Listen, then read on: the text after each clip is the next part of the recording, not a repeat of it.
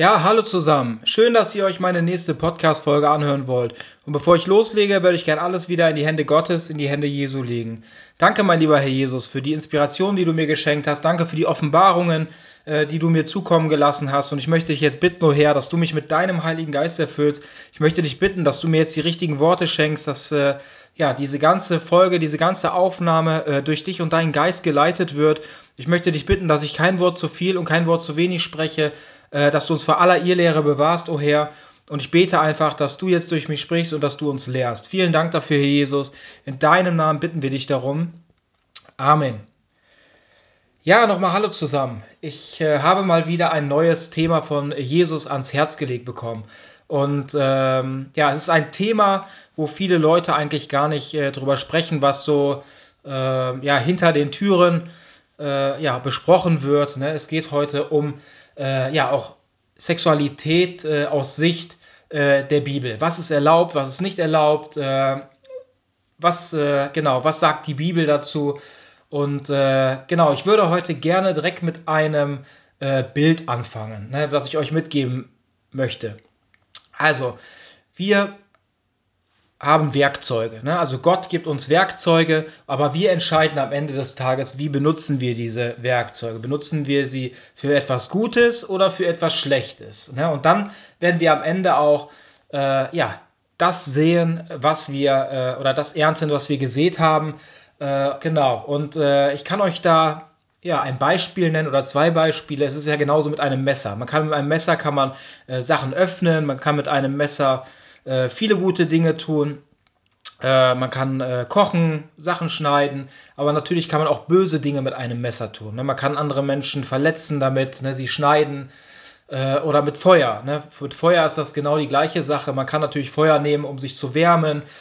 Feuer schenkt Licht, zum Beispiel durch Kerzen, aber mit Feuer kann man natürlich auch etwas anzünden und etwas verbrennen und da seht ihr einfach, wir bekommen viele Werkzeuge, ne, in diesem Leben, aber wir entscheiden, wie wir sie benutzen. Ob wir sie ordnungsgemäß benutzen, wofür Gott sie auch geschaffen hat, oder benutzen wir sie für böse und schlechte Dinge, die dann auch anderen Menschen oder uns auch selber schaden können.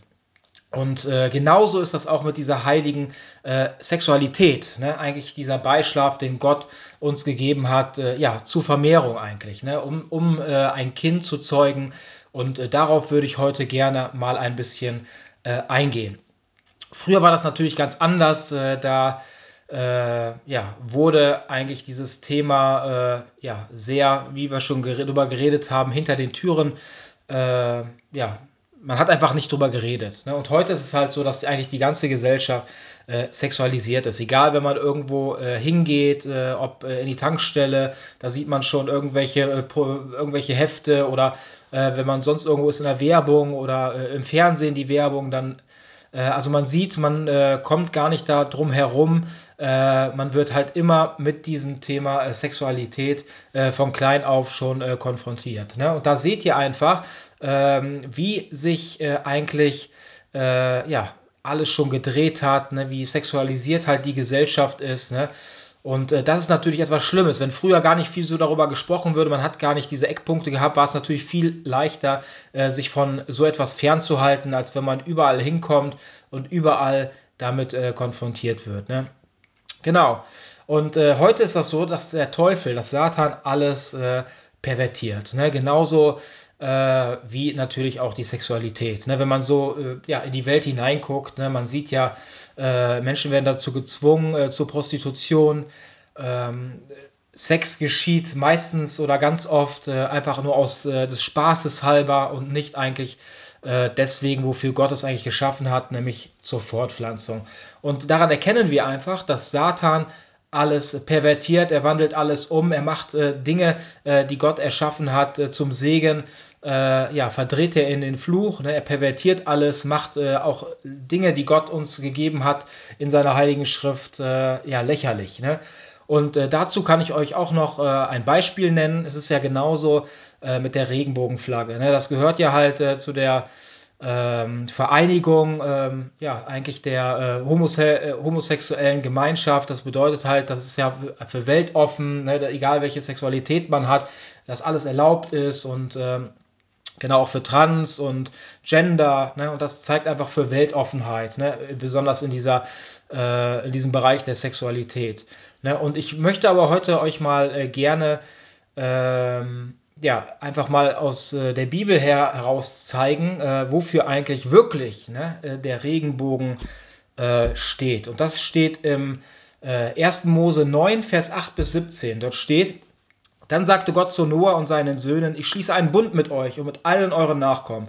Dazu mit den vielen verschiedenen Tieren, die bei euch in der Arche waren, von den größten bis zu den kleinsten. Und das ist mein Versprechen. Nie wieder werde ich eine so große Flut schicken, um die Erde und alles, was auf ihr lebt, zu vernichten. Weiter sagte er: Diesen Bund schließe ich mit euch und allen Bewohnern der Erde. Immer und ewig will ich dazu stehen. Der Regenbogen soll ein Zeichen für dieses Versprechen sein. Wenn ich Wolken am Himmel aufziehen lasse und der Regenbogen darin erscheint, dann werde ich an meinen Bund denken, den ich mit Mensch und Tier geschlossen habe. Nie wieder eine so große Flut, nie wieder soll alles Leben auf diese Weise vernichtet werden. Ja, sagte Gott, diese Zusage gilt für alle Zeiten.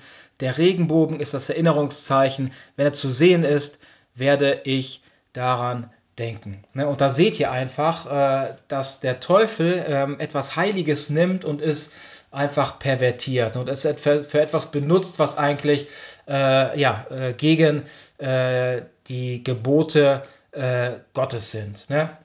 Und genauso ist das auch meist, wie wir schon drüber geredet haben, auch in teilweise charismatischen Gemeinden, ne, wo dann einfach Dinge wie Lachen im Geist, ne, wo Menschen einfach höhnisch lachen oder betrunken sein im Geist und solche Sachen, die dann einfach da ausgeführt werden, ne, wo ich weiß, dass diese Dinge dort nicht vom Heiligen Geist hervorgerufen werden, sondern von der anderen Seite. Und daran erkennen wir auch, dass der Teufel auch diese Geistesgaben, eigentlich die richtig wahren Geistesgaben, pervertiert und umwandelt, ne, und genau, daran sehen wir das einfach. Ne? Und da sind wir ja gerade auch schon beim Thema Homosexualität. Viele reden gar nicht darüber oder legen es halt aus Sicht der Bibel, aus meiner Sicht, falsch aus. Ne? Denn es heißt, viele sagen, wie kann Liebe Sünde sein? Ne? Manche Menschen sind doch so geboren, die können doch gar nichts dafür, dass sie homosexuell sind. Und genau, es ist ganz wichtig, dass man da genau hinschaut, ne? Denn die Bibel sagt, dass die Unzucht nämlich das Sündhafte ist, nicht die gleichgeschlechtliche Liebe oder die gleichgeschlechtliche Zuneigung. Das ist nicht das Sündhafte, sondern das Sündhafte ist, was daraus entsteht, nämlich die Unzucht, die daraus entsteht. Wenn ein Mann und ein Mann oder eine Frau und eine Frau miteinander schlafen, benutzt man die Sexualität dafür, wofür sie nicht geschaffen ist. Denn sie ist dafür geschaffen worden, um sich zu vermehren. Aber wenn ein Mann miteinander schläft und eine Frau, kann kein Kind daraus entstehen. Und das ist das Problem. Und das nennt die Bibel dann Unzucht. Und deswegen ist dies in Gottes Augen nicht in Ordnung. Und da würde ich euch gerne auch ein paar Bibelverse zu vorlesen, was die Bibel dazu sagt, ne? Weil das ist nämlich das Wichtigste, nicht was ich dazu sage, sondern was die Bibel dazu sagt. Das steht einmal im 3. Mose 20, Vers 13. Dort steht: Wenn ein Mann mit einem anderen Mann schläft, ist dies eine abscheuliche Tat. Beide sollen mit dem Tod bestraft werden, ihre Schuld fällt auf sie zurück. Viele sagen dann, das steht ja im Alten Testament. Aber wir sind ja auch im Neuen Bund. Und deswegen sagen viele, das wird dann einfach nicht mehr gelten für uns, sondern wir haben uns ja als Menschheit verändert, sind dann auch offener für alles andere. Und ich kann euch aber sagen, dass Jesus Christus der gleiche ist, gestern, heute und auch morgen. Ne? Und aber um diesen Menschen auch nochmal etwas zu zeigen, gucken wir natürlich auch ins Neue Testament, was das Neue Testament dazu sagt. Das steht im Römer 1, Vers 26 bis 27, dort steht: Weil die Menschen Gottes Wahrheit mit Füßen traten, gab Gott sie ihren Leidenschaften preis, durch die sie sich selbst entehren. Die Frauen haben die natürliche Sexualität aufgegeben und gehen gleichgeschlechtliche Beziehungen ein. Ebenso haben die Männer die natürliche Beziehung zur Frau mit einer unnatürlichen vertauscht. Männer treiben es mit Männern, ohne sich dafür zu schämen, und lassen ihrer Lust freien Lauf. So erfahren sie die gerechte Strafe für ihren Götzendienst am eigenen Leib. Somit sagt die Bibel, dass es ein Gericht ist. Ne? Das heißt, wenn Menschen homosexuell sind, und dann sagen viele, Wie kann das denn sein? Das wäre doch total unfair. Menschen werden ja so geboren, ne? Aber da könnte ich euch auch noch was zu sagen. Aber das würde jetzt das Thema sprengen, ne? Da kommen wir nämlich das nächste Mal zu, wo ich euch da den Hintergrund noch ein bisschen ja, vielleicht erklären kann, wo man vielleicht dann auch, wo dem einen oder anderen vielleicht dann auch ein Licht aufgeht, ne? Denn Gott ist jemand, der gerecht ist, ne? Und dass er, ja, er tut nichts, was nicht gerecht ist, denn er ist der gerechte Richter. Ne? Und es steht ja in der Bibel am Anfang im 1. Mose, dass Gott schuf nämlich den Menschen als Mann und Frau und nicht als sonst irgendetwas. Ne? Wir sehen und hören ja heute viel diese Genderbewegung, dann sagt der eine, ich bin kein Mann, ich bin auch keine Frau, sondern was dazwischen. Aber die Bibel sagt da ganz klar, Gott schuf Mensch als Mann und Frau. Und es steht auch im 1. Mose 1, Vers 27 bis 28 steht, so schuf Gott den Menschen als sein Abbild, ja, als Gottes Ebenbild, und er schuf sie als Mann und Frau. Ne? Also da seht ihr, er segnete sie und sprach, vermehrt euch, bevölkert die Erde und nimmt sie in Besitz. Und da seht ihr einfach, wenn Mann und Mann zusammen sind und Frau, dann können sie sich nicht vermehren und somit die Erde bevölkern. Ne? Und da seht ihr, so schuf Gott den Menschen als sein Abbild, ja, als Gottes Ebenbild, und er schuf sie als Mann und Frau.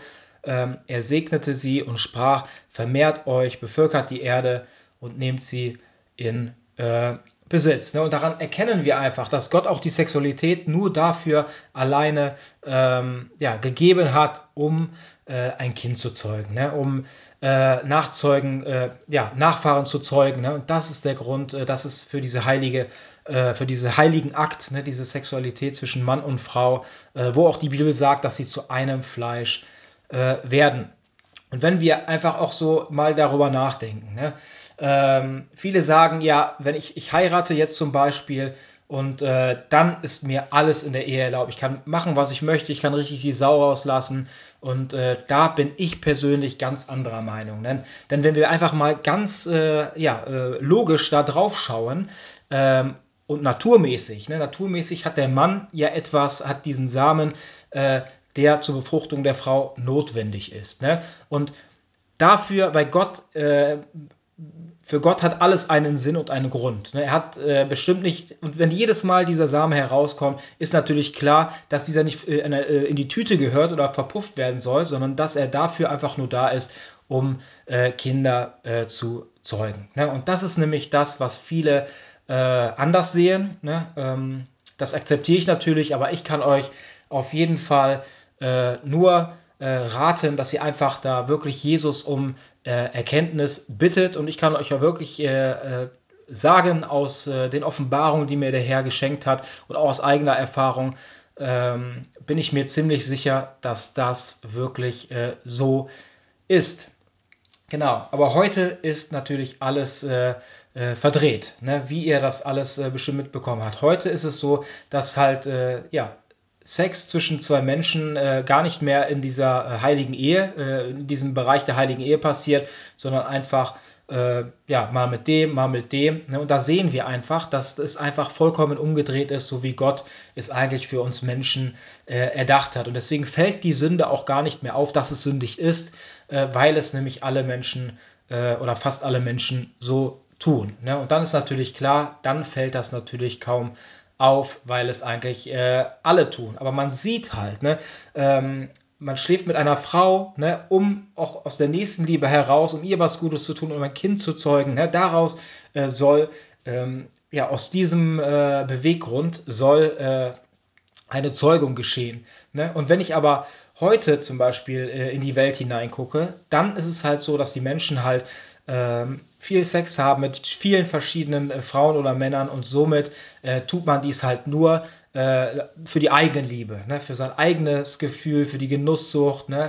Auch zum Egoismus, besonders wenn man viele verschiedene Frauen oder Männer hat, ne? Dann ist mir ja die Person nicht wichtig, ne? Sondern nur mein eigenes Gefühl, das eigene, die eigene Befriedigung. Und daran erkennen wir einfach, dass das nicht das ist, was Gott für uns erdacht hat. Und ich würde euch gerne da noch eine Bibelstelle vorlesen, die steht in Jesaja 5, Vers 20. Da steht, wehe denen, die Böses gut und Gutes böse nennen, die Finsternis als Licht bezeichnen und Licht als Finsternis, die Saures für süß erklären und Süßes für sauer. Ne? Und da sind wir heute. Ne? Viele Leute, die Gesellschaft ist so sexualisiert und deswegen werden eher die Leute ausgelacht, die sich halt nicht damit beschäftigen oder die sagen, ich warte bis zur Ehe mit diesem körperlichen Kontakt. Und das sind dann die Menschen, die dann verlacht werden, die ausgegrenzt werden, die ausgelacht werden.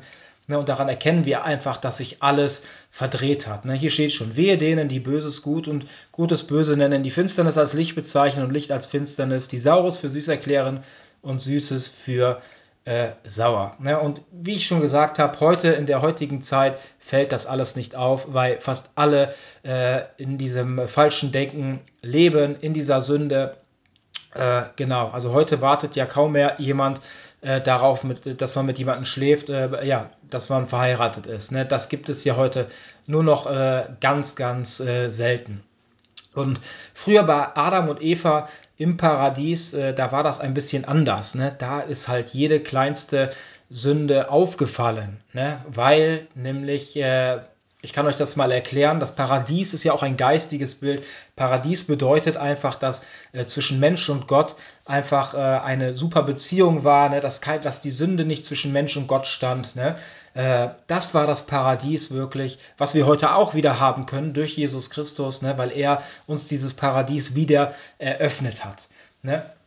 Und genau, deswegen, also bei Adam und Eva ist natürlich jede kleinste Sünde wäre aufgefallen, weil sie natürlich im höchsten möglichen Maße nach Gottes Wort und Willen gelebt haben. Bis zu dem Sündenfall. Ne? Und da würde ich heute gerne auch mal mit euch drüber sprechen. Die Bibelstelle steht im 1. Mose 3, Vers 1 bis 7, dort steht, die Schlange war listiger als alle anderen Tiere. Also ich muss euch erstmal erklären, in der Bibel sehen wir eine Bildsprache. Es ist so, dass die Bibel ist natürlich geistig inspiriert, das heißt auch aus dem Gottesgeist herausgegeben. Und deswegen ganz wichtig, dass wir die Bibel geistig verstehen, dass Gott uns sie aufschließt, denn wenn wir sie wörtlich nehmen, dann, habe ich schon öfters gesagt, werden wir auf einen falschen Weg geführt. Und die Schlange war listiger als alle anderen Tiere, die Gott der Herr gemacht hatte. Hat Gott wirklich gesagt, dass ihr von keinem Baum die Früchte essen dürft? Fragte sie die Frau. Natürlich dürfen wir, antwortete die Frau, nur von dem Baum in der Mitte des Gartens nicht. Gott hat gesagt, esst nicht von seinen Früchten, ja berührt sie nicht einmal, sonst müsst ihr sterben. Unsinn, ihr werdet nicht sterben, widersprach die Schlange.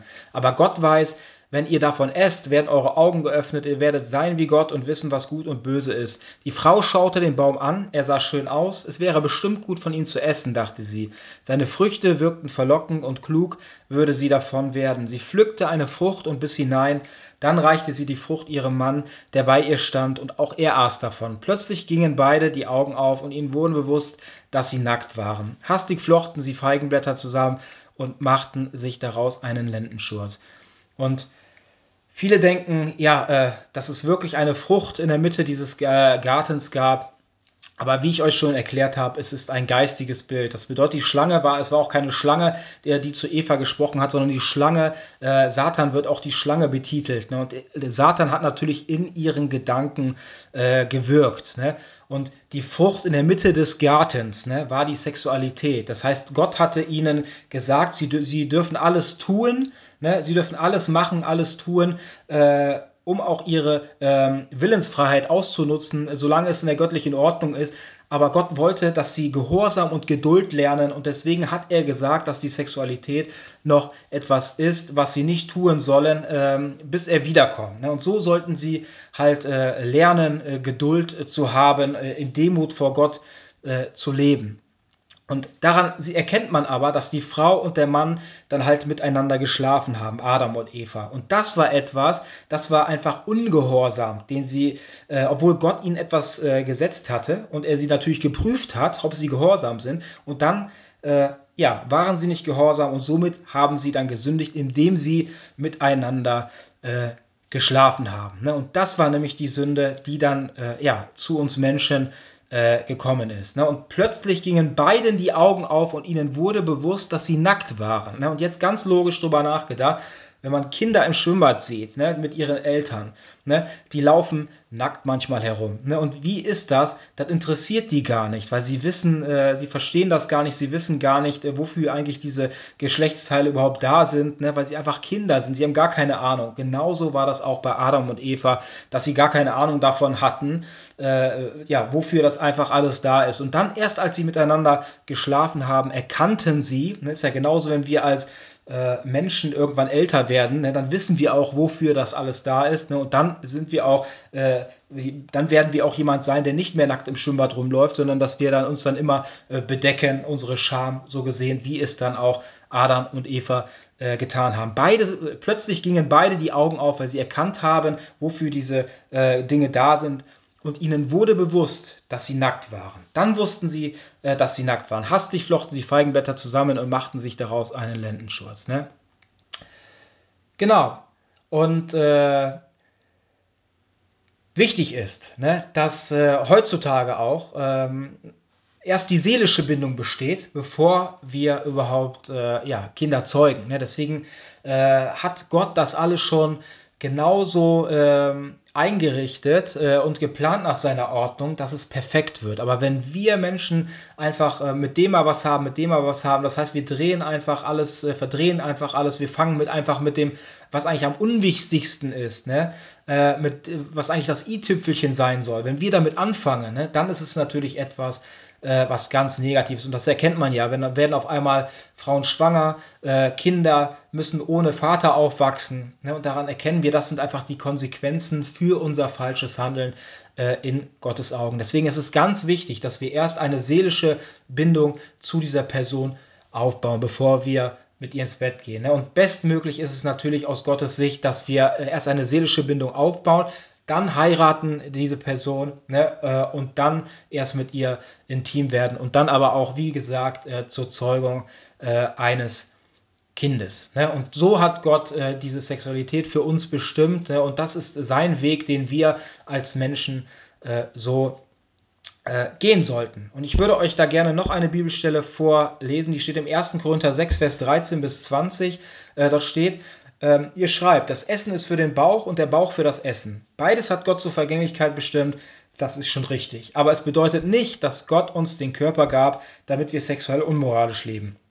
Vielmehr wurde auch unser Körper zum Dienst für den Herrn geschaffen. Deshalb ist es Gott nicht gleichgültig, wie wir damit umgehen. Denn Gott wird uns durch seine Kraft vom Tod zum ewigen Leben auferwecken, so wie er Jesus Christus, den Herrn, auferweckt hat. Wisst ihr denn nicht, dass auch euer Körper zum Leib von Jesus Christus gehört? Wollt ihr wirklich den Leib von Jesus Christus mit einer Hure vereinigen? Niemals. Denn wer sich mit einer Hure einlässt, der wird ein Leib mit ihr. Ist euch das nicht klar? Und daran erkennt ihr, dass Jesus gesagt hat, wenn zwei miteinander schlafen, zwei Menschen, dann werden sie zu einem Fleisch. Und wenn wir uns ein bisschen mehr mit geistigen Dingen auskennen, dann weiß ich da, besonders aus dem Befreiungsdienst, dass wenn ein Mann und eine Frau miteinander schlafen, dann heißt es ja auch aus Sicht der Bibel, sie werden zu einem Fleisch. Und ich weiß, dass dann auch diese Geister, auch wenn Menschen von Geistern belastet sind, das heißt, wenn zwei Menschen miteinander schlafen, dass diese Geister übergehen auf dem anderen Menschen, weil wir ja zu einem Fleisch werden. Und wenn wir unseren Körper mit einer Hure oder einer Prostituierten verbinden, ne, dann ist es etwas, wo diese Geister auch auf uns übergehen. Ne? Und deswegen sagt hier Jesus ganz klar, die zwei werden eins mit Leib und Seele. Wenn ihr dagegen in enger Verbindung mit dem Herrn lebt, werdet ihr mit ihm eins sein durch seinen Geist. Hütet euch vor jeder verbotenen Beziehung, denn mit keiner anderen Sünde, also jetzt steht ja auch, hütet euch vor jeder verbotenen sexuellen Beziehung. Denn mit keiner anderen Sünde vergeht man sich so sehr am eigenen Körper wie mit sexuellem Fehlverhalten. Oder habt ihr etwa vergessen, dass euer Körper ein Tempel des Heiligen Geistes ist, der in euch wohnt und den euch Gott gegeben hat? Ihr gehört also nicht mehr euch selbst. Gott hat euch freigekauft, damit ihr ihm gehört. Lebt deshalb so, dass ihr eurem Körper Gott Ehre bereitet. Und da seht ihr einfach, hier steht ganz klar, ne, denn mit keiner anderen Sünden vergeht man sich so sehr am eigenen Körper wie mit sexuellem Fehlverhalten. Ne? Und da seht ihr einfach, wie schlimm sexuelles Fehlverhalten aus geistiger Sicht ist. Ne? Und ich kann euch sagen, wenn wir in die Bücher Mose gucken, ne? Da steht drin, dass sexuelle Sünden bis in die 9. und 10. Generation weitergereicht werden. Ne? Und nur mal zum Vergleich, Zauberei, ne? Und solche Dinge bis in die 3. und 4. Generation. Sexuelle Sünden bis in die 9. und 10. Generation. Und da seht ihr einfach, wie wichtig das ist, über dieses Thema zu sprechen. Ne? Weil es ist nicht nur etwas, was uns körperlich schadet, ne? Wenn wir zum Beispiel viel verschiedene Geschlechtspartner haben, ne, dass wir dann irgendwann wahrscheinlich auch Geschlechtskrankheiten bekommen. Ne? Und das soll aber auch, oder sagen wir so, das ist die Konsequenz, aber es soll eine Warnung sein, ne, und auch einen Schutz darstellen, ne, aus geistiger Sicht. Ne?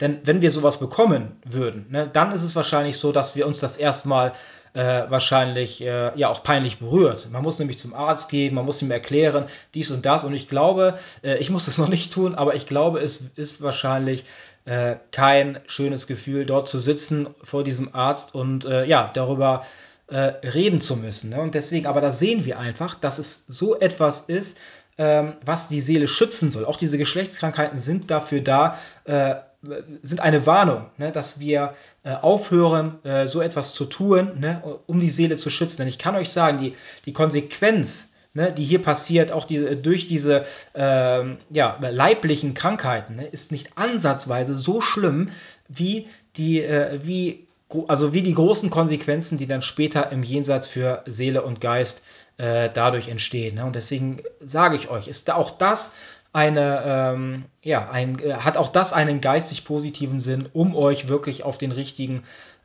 Weg zu bringen. Und wie ich euch schon gesagt habe, wie ihr das vielleicht auch wisst, ich habe ja auch einige Sachen hochgeladen, auch über den Befreiungsdienst, und ich hatte da auch die eine oder andere Person, die wirklich ganz schlimme sexuelle Sünden begangen hat. Ne? Hunderte von Frauen, mit denen er geschlafen hat. Und ich kann euch sagen, diese Person, ich kann das jetzt gar nicht alles aufzählen oder auch weitergeben, aber ich kann euch sagen, diese Person hatte sehr daran zu kämpfen und zu beißen. Und nach meinem Wissen ist die Person auch nicht frei geworden. Ne? Weil das ist nämlich etwas, wo wir uns vollkommen in einen Gefahrenbereich hineingeben durch diese sexuellen Sünden. Ne? Und es war ja auch so, dass früher auch Heiden dann halt zum Glauben gekommen sind, wo dann halt auch gesagt wurde, sie wollten ihm jetzt nicht die große Last der ganzen Gesetze der Juden auferlegen, ne, von Reinigungsgesetzen bis sonst etwas, ne, aber sie haben sich auf jeden Fall darauf geeinigt, dass sexuelle Sünden, das sexuell unmoralische Leben auf jeden Fall gar nicht geht, für keinen Christen. Weil ich kann euch sagen, weil das nämlich etwas ist, was euch wirklich richtig aus geistiger und seelischer Sicht total blockiert, ne? Und auch eine geistige Wiedergeburt vollkommen unmöglich macht, ne? Weil es einfach etwas ist, was uns richtig schadet. Ne? Und es gibt auch eine Bibelstelle in der Bibel, also im 1. Korinther, wo drin steht, dass wenn Mann und Frau zusammenkommen, dass der eine sich dem anderen nicht enthalten soll, also wenn der eine, ne, sondern dass man, weil der Körper ja einem nicht mehr selbst gehört, ne, aber es steht auch, dass wenn beide verzichten wollen fürs Gebet, ne, dann sollte man das auch tun. Und daran erkennen wir auch, wenn da steht, dass beide verzichten für das Gebet, daran erkennen wir, dass auch die Sexualität etwas ist, was im Gegensatz zu dem Gebet steht, ne? Zu dem Geistigen, ne? Dass etwas ist, was das blockiert. Ne? Und ich würde euch gerne noch eine Bibelstelle vorlesen, die steht im 1. Korinther 5, Vers 6-13. Da steht, ihr habt wirklich nicht den geringsten Grund zur Überheblichkeit. Wisst ihr nicht, dass schon ein wenig Sauerteig genügt, um den ganzen Teig zu durchsauern? So wie man beim Passafest jeden Rest von ungesäuertem Teig aus den Häusern entfernt, so sollt ihr alles Böse aus eurer Gemeinde entfernen. Dann werdet ihr ein neuer, ungesäuerter Teig, und genau das seid ihr doch bereits. Ihr seid rein, weil Jesus Christus als unser Passahlamm geopfert wurde, ne? Und da seht ihr wieder, wie wichtig das ist, auch die Gemeinde reinzuhalten. Wenn wir in der Gemeinde jemanden haben, der viele verschiedene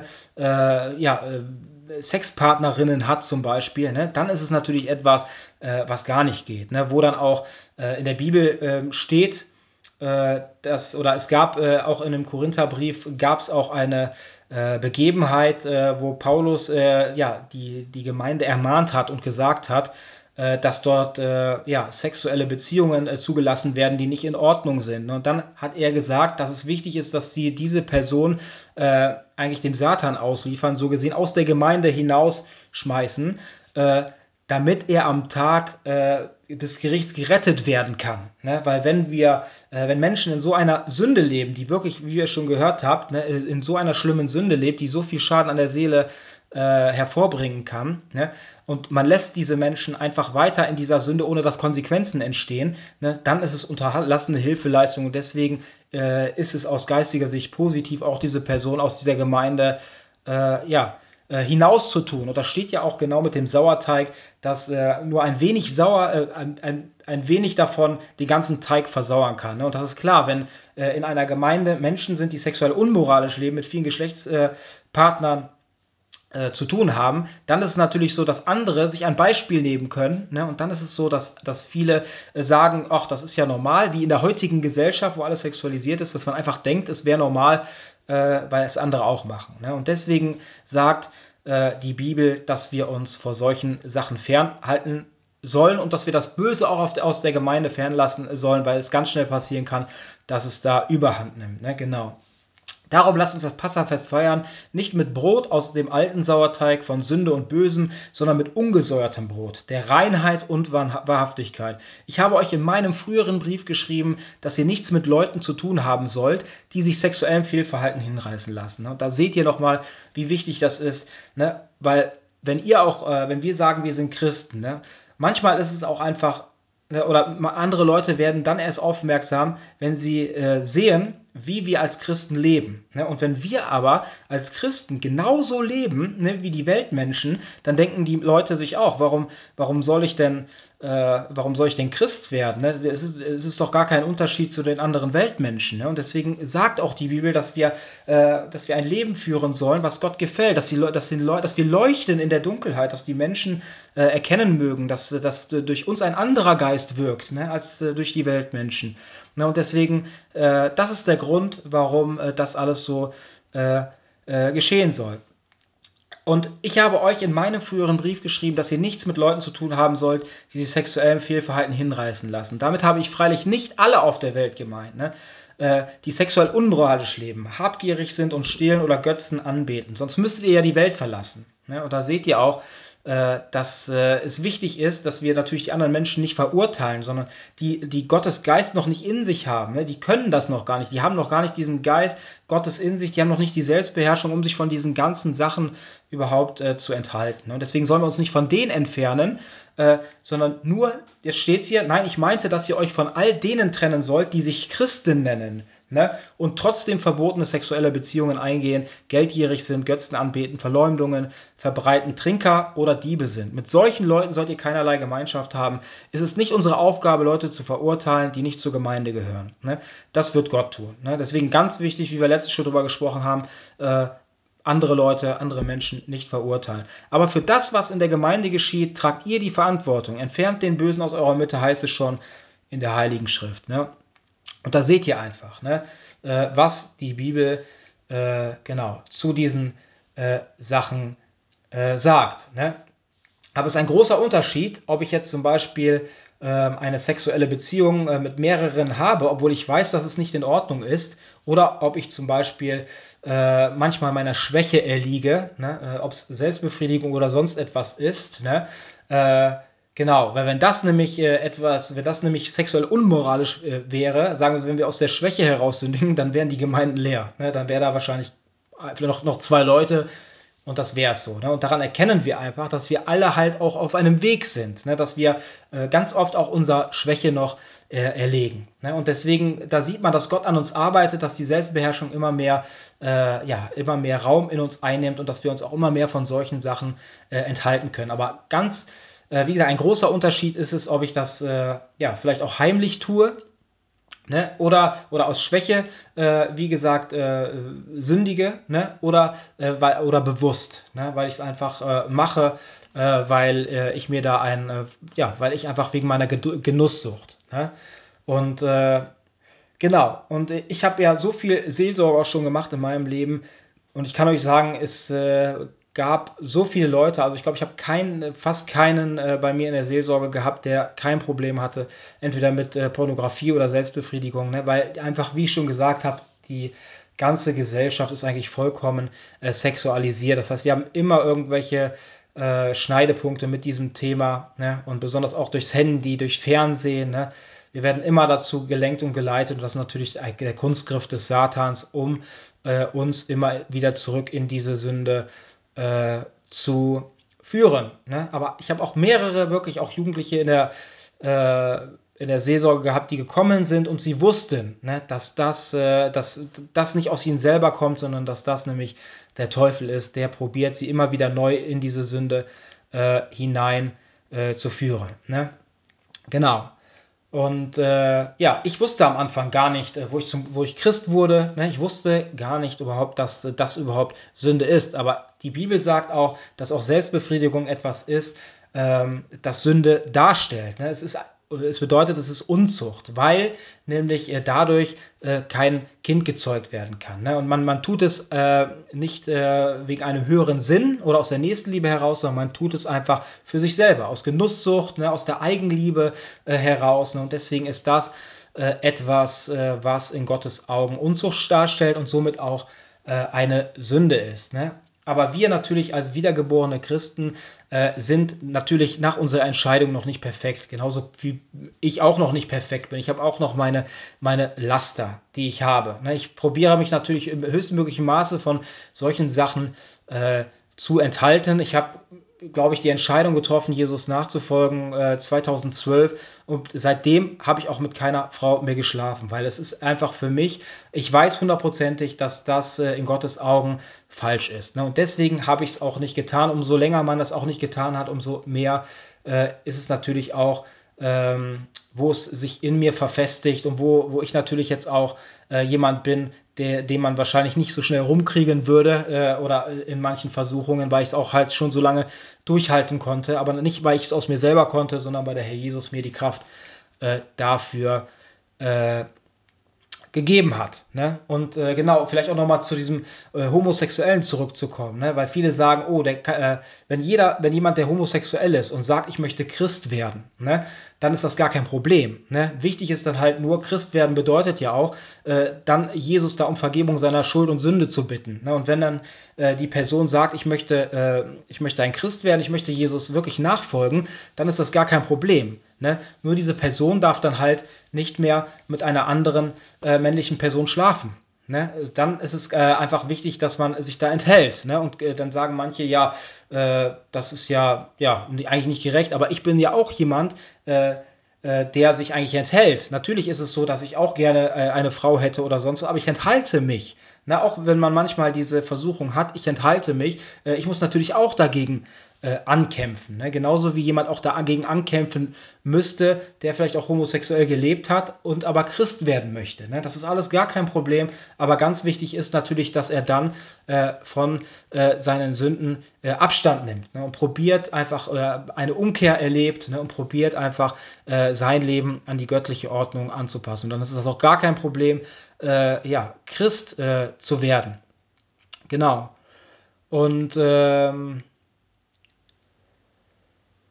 ja, meistens ist es auch so, dass wir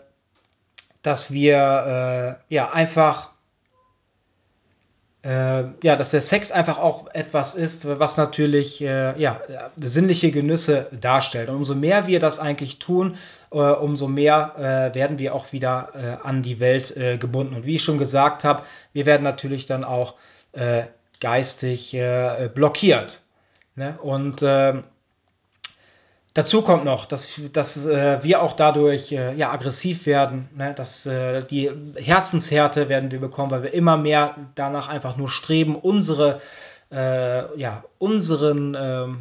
Genuss zu bekommen, ne? Und gar nicht mehr irgendwann an die anderen denken, sondern dass uns dann auch die anderen Menschen egal sind, sondern dass wir einfach, oder auch die Gefühle der anderen Menschen werden uns einfach egal, weil wir einfach nur unsere Lust einfach befriedigen wollen, und daran erkennen wir, dass wir dann halt immer mehr und immer weiter abdriften und uns natürlich dann auch von Gott entfernen, ne?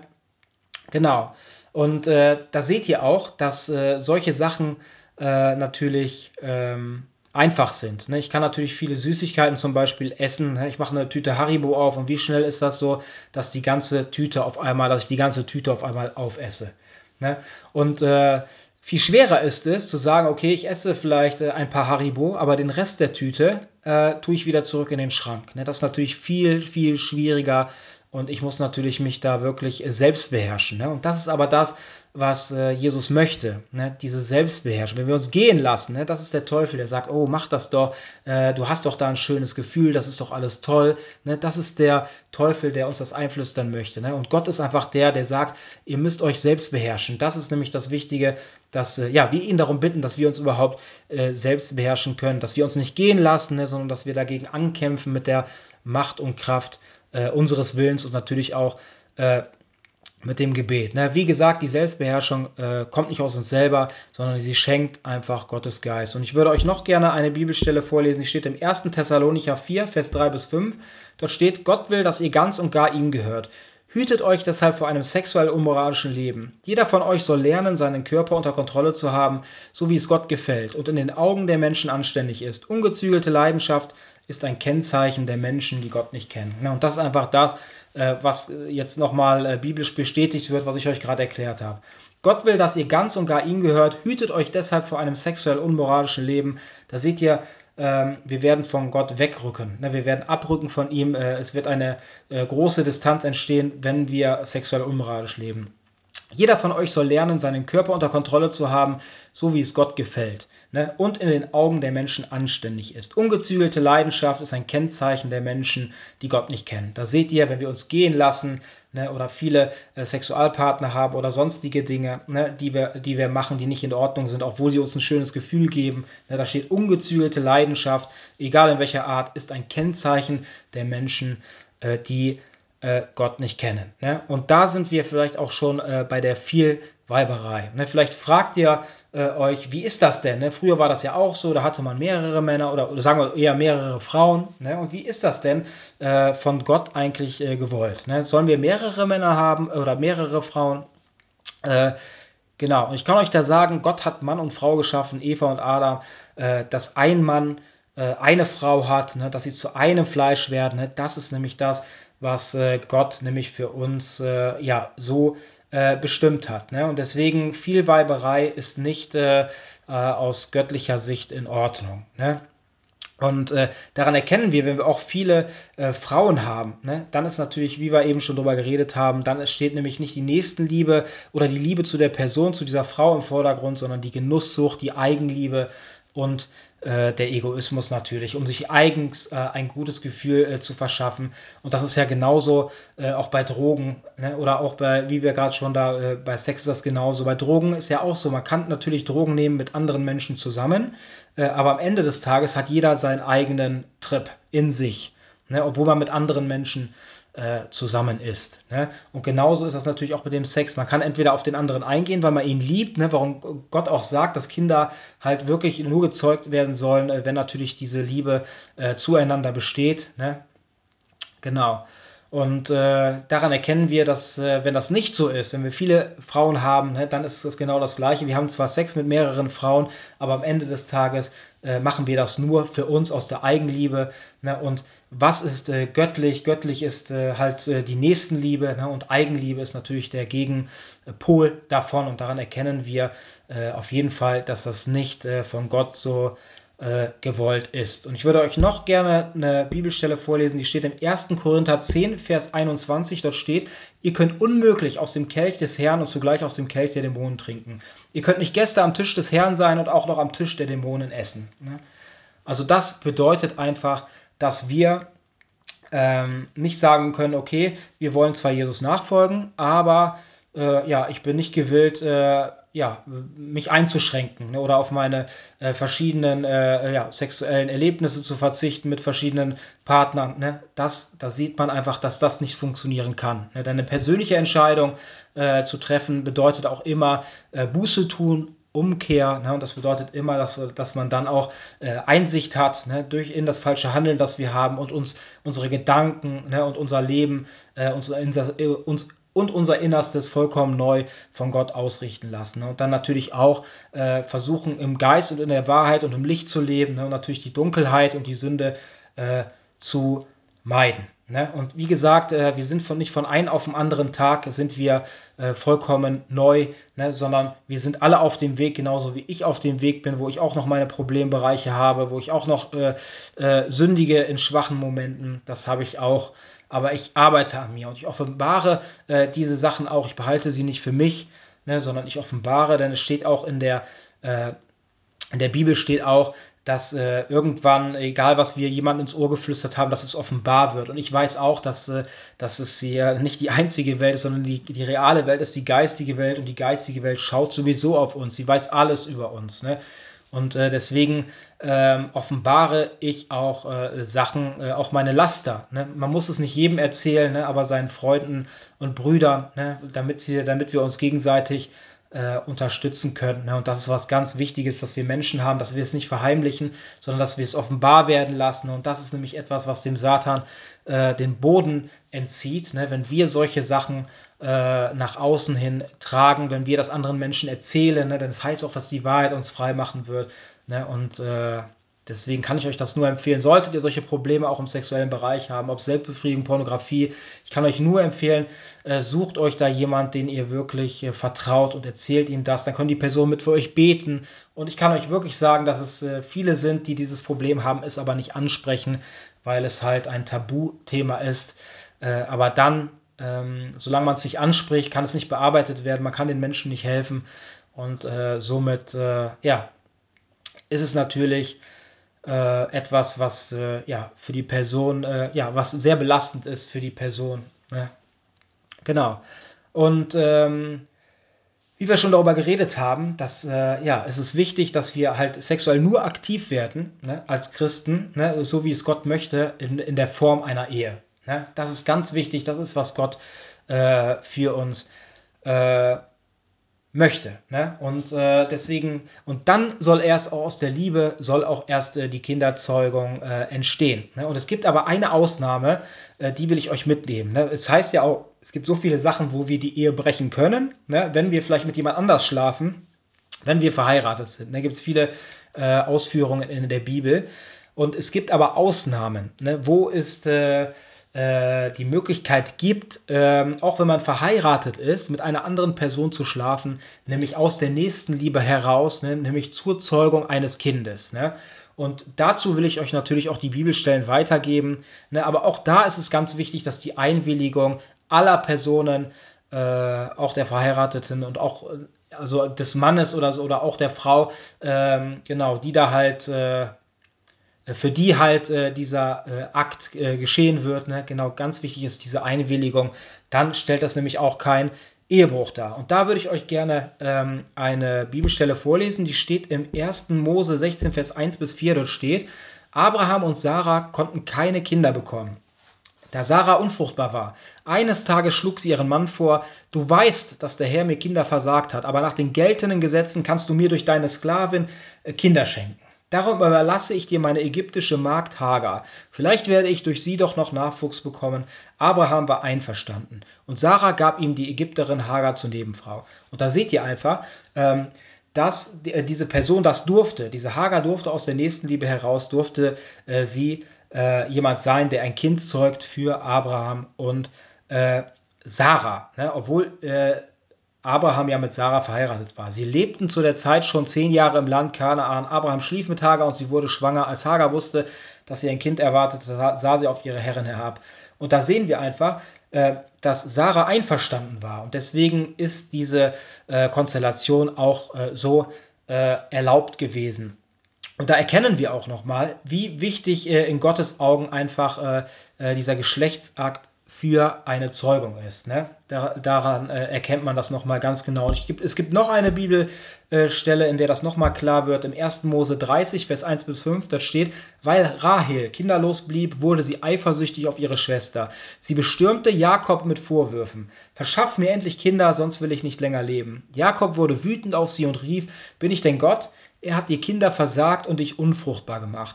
Nicht ich. Dann gebe ich dir eben meine Magd Bilha. entgegnete Rahel. Geh und schlaf mit ihr, wenn sie dann ein Kind bekommt, soll sie es mir überlassen. So kann ich durch sie doch noch Nachwuchs bekommen. Und da seht ihr, das ist auch in Gottes Ordnung.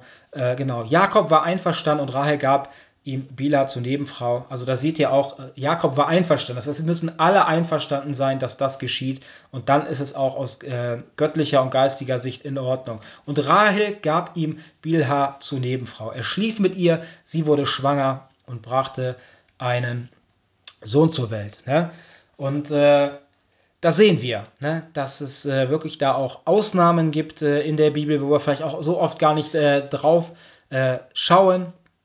Genau, aber es ist ganz wichtig, wie ich schon gesagt habe, dass wir wirklich ein vorbildliches Leben führen in Gottes Augen, nämlich auch im Unterschied natürlich zu den Weltmenschen, damit die Menschen erkennen, dass ein anderer Geist durch uns wirkt und nicht der Geist der Welt, ne, nämlich des Satan, sondern dass wir ja, anders sind. Ne? Und das soll etwas sein, wo andere Menschen wirklich aufmerksam werden, ne? Und dass sie auch sehen, was wir eigentlich innerlich auch für einen Frieden haben und dadurch dann auch neugierig werden und vielleicht so auch mehr darüber erfahren wollen. Und dann ist es natürlich wichtig, ihnen auch von Gottes Wort zu predigen. Ne? Aber ganz wichtig ist natürlich, den Menschen, wirklich vor den Menschen ein vorbildliches Leben zu führen, ne? Denn das ist erstmal wirklich, ja, die Tür, die erstmal geöffnet wird, ne? Um überhaupt an diesen Menschen wirken zu können im Namen von Jesus Christus. Ne? Und ja, ich würde euch zum Abschluss gerne noch eine Bibelstelle vorlesen. Genau, der steht im 1. Petrus 2, Vers 11 bis 12, da steht: Meine lieben Freunde, ihr wisst, dass ihr in dieser Welt Fremde seid, sie ist nicht eure Heimat, deshalb bitte ich euch eindringlich, gebt den Angeboten und Verlockungen dieser Welt nicht nach. Ihr Ziel ist es, euch innerlich zu zerstören. Da seht ihr einfach, wie sehr der Teufel probiert, uns zu zerstören, und ich kann euch sagen, dass wirklich die Sünde, die sexuelle Sünde etwas ist, was uns wirklich seelisch und geistig vollkommen zerstören kann, und deswegen ist der Satan auch so hinterher, uns immer ja, eigentlich täglich versucht er uns zu dieser Sünde zu verführen. Genauso wie Adam und Eva auch direkt am Anfang zu dieser Sünde verführt worden sind. Lebt stattdessen so vorbildlich, dass die Menschen, die Gott nicht kennen, darauf aufmerksam werden. Durch euer Verhalten sollen selbst die überzeugt werden, die euch bösartig verleumden. Wenn sie dann aufgrund eurer guten Taten zur Einsicht kommen, werden sie Gott am Tag des Gerichts für ihre Rettung danken. Amen. Danke, mein lieber Herr Jesus Christus, dass du mir jetzt die richtigen Worte geschenkt hast. Ich möchte dich bitten, o Herr, dass genau diese Aufnahme genau an die Ohren kommt, die du dafür bestimmt hast. Ich möchte dich bitten, dass jeder erkennen möge, dass ich niemand verurteilen möchte, sondern dass ich etwas weitergegeben habe, was du mir ins Herz gelegt hast, sondern dass es ja, ein Gehorsamsschritt war, dir gegenüber dieses Thema zu bearbeiten. Und ich bete einfach dafür, Herr Jesus, dass du es zu einem Segen werden lässt, dass jeder Einzelne erkennen möge, ja, wie schlimm es eigentlich ist, aus geistiger und seelischer Sicht sexuell unmoralisch zu leben, weil es vollkommen unsere, ja, das Geistige blockiert, dass es uns abhält, davon wiedergeboren zu werden, dass es ja, uns trennt von dir, ne, dass es uns immer weiter entfernt.